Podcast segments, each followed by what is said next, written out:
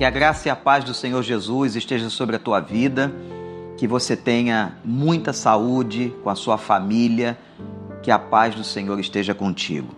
Eu quero trazer a você a palavra de Deus para hoje, segunda carta de Paulo aos Coríntios, capítulo de número 4, versículo de número 18.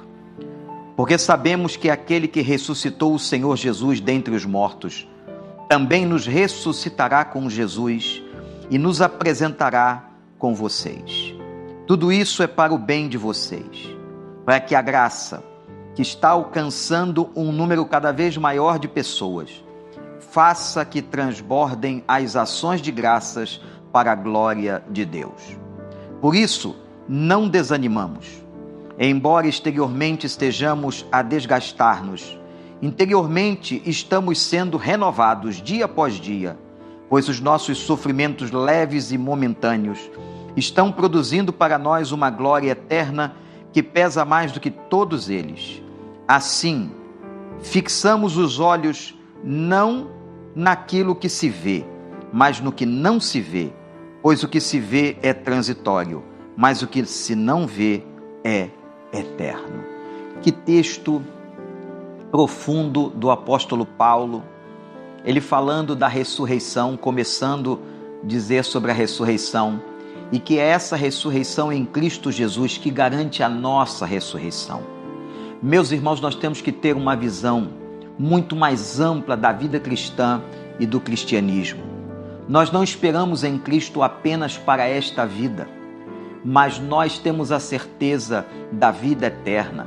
Quando sairmos daqui, nós vamos adentrar as regiões celestiais. E é nesta segurança, é nesta base que Paulo está elaborando o seu texto. E vai dizer ainda que essa tribulação que nós estamos vivendo, ela é leve e momentânea. Isso vai passar. Em algum momento vai passar. E tudo isso vai produzir em nós um gozo eterno, uma alegria eterna com tudo que virá depois desta tribulação. Que você possa louvar ao Senhor, exaltar ao Senhor pela sua fidelidade, porque em Cristo Jesus todas as promessas de Deus estão garantidas para a sua vida e a maior delas, você ressuscitará como Cristo ressuscitou. Louvado seja o nome do Senhor. Que esta palavra traga consolo ao seu coração, que ela traga alegria ao seu coração e que você possa entender que tudo que estamos vivendo é apenas por um pouco de tempo, mas logo, logo, tudo passará. Deus nos ensinará aquilo que Ele quer ensinar e o amanhã, o futuro para nós, será ainda muito mais glorioso.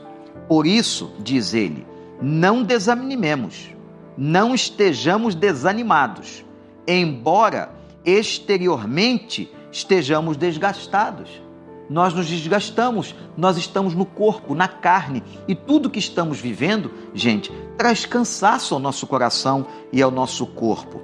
Mas interiormente, nós estamos sendo, no mundo espiritual, renovados dia após dia, pois os nossos sofrimentos leves e momentâneos estão produzindo para nós uma glória eterna que pesa mais do que todos eles.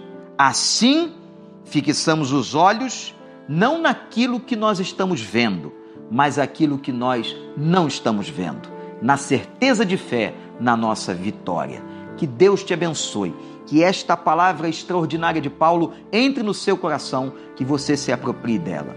Foi muito bom falar com você hoje e eu espero que mais uma vez o Espírito Santo tenha me usado para entregar a você o recado de Deus. Deus te abençoe.